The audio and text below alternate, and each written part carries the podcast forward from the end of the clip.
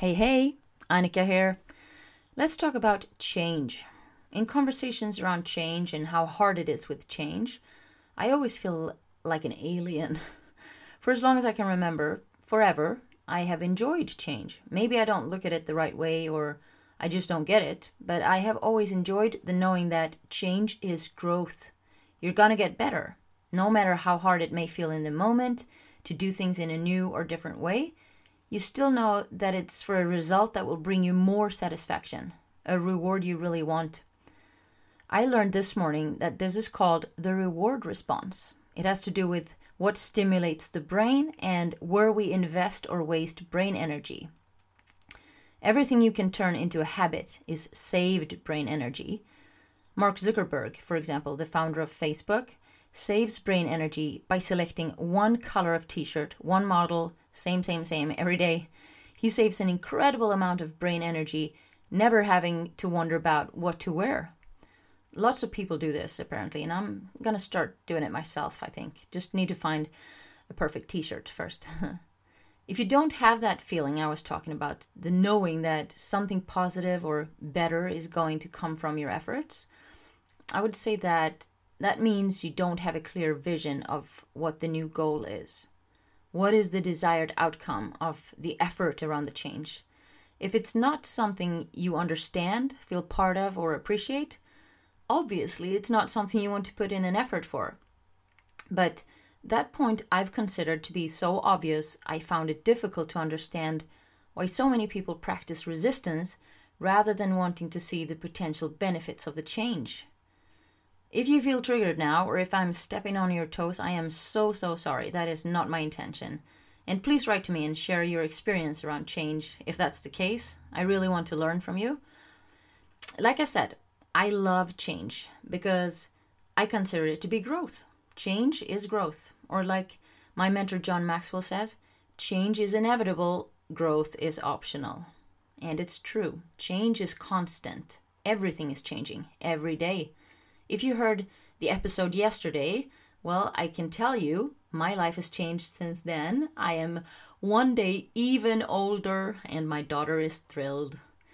On the topic of change, this morning I participated in a mastermind group meeting with fellow leaders from the John Maxwell team from all over Europe.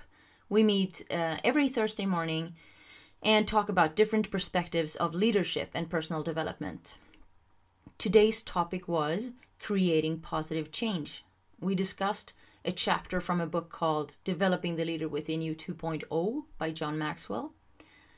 Um, we have incredibly valuable conversations in our group, and I thought I would share some of my greatest takeaways from today. If you're leading your team, your company, a volunteer organization, or even your family through change right now, here are some points to consider, particularly on the point that you need to allow time for them to accept the change before taking action.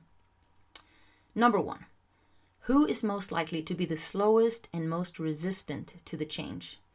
Try to answer all their questions and be aware that they might be the last one to come around. That does not mean that you have to delay for weeks just for that one last person. It's more a matter of being aware of where the potential roadblockers are. Number two, who has the most valid opinions? Who has a foot on the pedal? Who's involved in the mechanical process? Who knows the customers best? Who has most experience in the day to day operations? Gather all the data you can from them and make them feel very included in the decision making process to get them on board with their full acceptance and desire to move into action. Number three, hear everyone, possibly through an online survey if there are too many to see one to one, Make a decision you believe is best for the group with one eye on the results of the survey. If you have one opinion and everyone else has another, I think you need to take a look at your plan. Is it not good? Is is something wrong with it? Or have you not shared enough information with your team for them to see your big picture? And last but not least, number four, Remember that 20% of people are against everything 100% of the time. Don't let them slow you down or hold you back. The naysayers will always be naysayers. As a general rule in change, we overestimate the goal or the end result, and we underestimate the process of who we become or what is happening throughout that process of getting there. The growth that will come from going through the process. That's the real change. Change is growth. Ask yourself what are you learning? How are you getting better? And how are you growing from it? Change is constant, so why be resistant to it? Be smart, embrace it, go all in, and grow. If you feel a lot of resistance towards change, perhaps the law of sacrifice will give you a different perspective. You have to give up something of value in order to gain something of greater value. In a situation of chaos, which could be where we are right now, our world as we know it has come to a stop. So many things have changed, changed and perhaps there's a sense of lack of information about the future. Who knows what will happen? A lot of people are feeling stressed from the uncertainty and from the loss of stability. So, what's the best way to handle this transition, this period of change? Focus on the things that are certain. Focus on the facts you know to be true or safe. Focus your thoughts and attention on sources, activities, and persons who make you feel confident supported, and appreciated. And then keep doing that until you feel that you have created a sense of stability in the midst of chaos. That is owning your mind space. That may very well be the destination of your summer holidays, so make it a great place to be. I want to share a perspective on change. It also came up this morning in the mastermind. I will talk about God now, but this is not a conversation around God. It's about a perspective on change. So, one of the participants said, The only thing that doesn't change is God. I asked permission to share a different perspective, not saying that he is not right, just sharing a different perspective. I hope that is very clear. So, from my perspective, God or who or what God is to me in my life has changed dramatically for the record, I grew up where most people are not religious.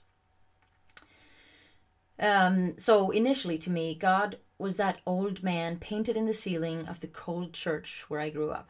He was peeking out from a cloud with his long white beard hanging out, just looking at us. Then, when I heard about all the children starving in Africa, I felt that God is someone very unfair. Then he was the one that some people talk to, I was curious about that. And then when I lived in London, Joan Osborne sang that song. What if God was one of us, just a slob like one of us, just a stranger on the bus trying to make his way home? so now we all know that I can't sing, but I had that going on. Then he became the one who never answers. I was going through some really tough times and I was trying to have a conversation with him. I had questions, but he never answered. I couldn't hear it anyway. Then I started to think that God is possibly something incredibly large, powerful, the whole of everything. I have wondered lately if God is maybe my enabler, but I don't know. So, from my perspective, and I'm not saying that it's right, I'm just saying it's an example of how different perspectives can change a fact, like someone saying, the only thing that is certain is that God doesn't change. I hope that I haven't offended anyone with this. It's not a cause I'm pushing, it's just a thought around the fact that we have so different perspectives that sometimes what is a fact to someone can be a maybe to someone else.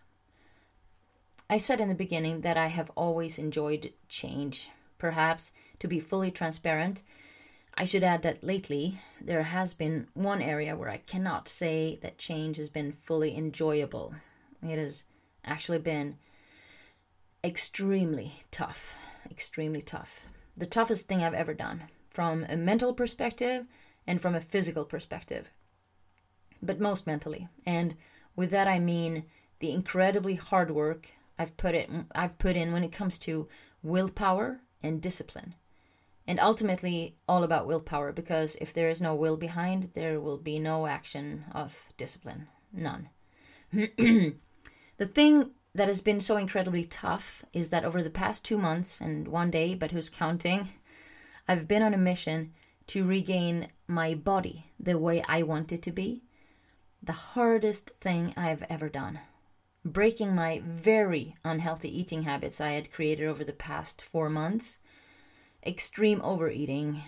You you wouldn't believe it if I told you, but mainly consuming sugar day on end. I will tell you all about that in an upcoming episode and how I've managed to create mindset mastery, which is when you're at a point where you're not affected by resistance, laziness, lack of energy, lack of time, lack of motivation, the wrong attitude, and all the other reasons we decide not to put in the work. But instead, you follow through, you're fully committed. Thank God, no pun intended, there's growth with change. I want to end with a story about Gandhi and his sugar there was a woman who walked with her son many miles and several days to come to Gandhi. She is very worried about her son's health because he's eating too much sugar. She comes to Gandhi and says, Please, sir, can you tell my son to stop eating sugar? Gandhi looks at her and thinks for a bit and finally says, uh, Okay, but not today. Bring him back in two weeks. She's disappointed and takes her son home. Two weeks later, she makes the journey again and goes to Gandhi with her son. Gandhi says to the boy, You must stop eating sugar. It's very bad for you. The boy has such respect for Gandhi that he stops and he lives a healthy life. The woman is confused and asks him, Gandhi, please tell me, why did you want me to wait two weeks to bring back my son? Gandhi said, Because before I could tell your son to stop eating sugar, I had to stop eating sugar myself. Be the change you wish to see, is what he said, right? I'd love to hear what change you're going through and how you're dealing with it. Thank you for listening.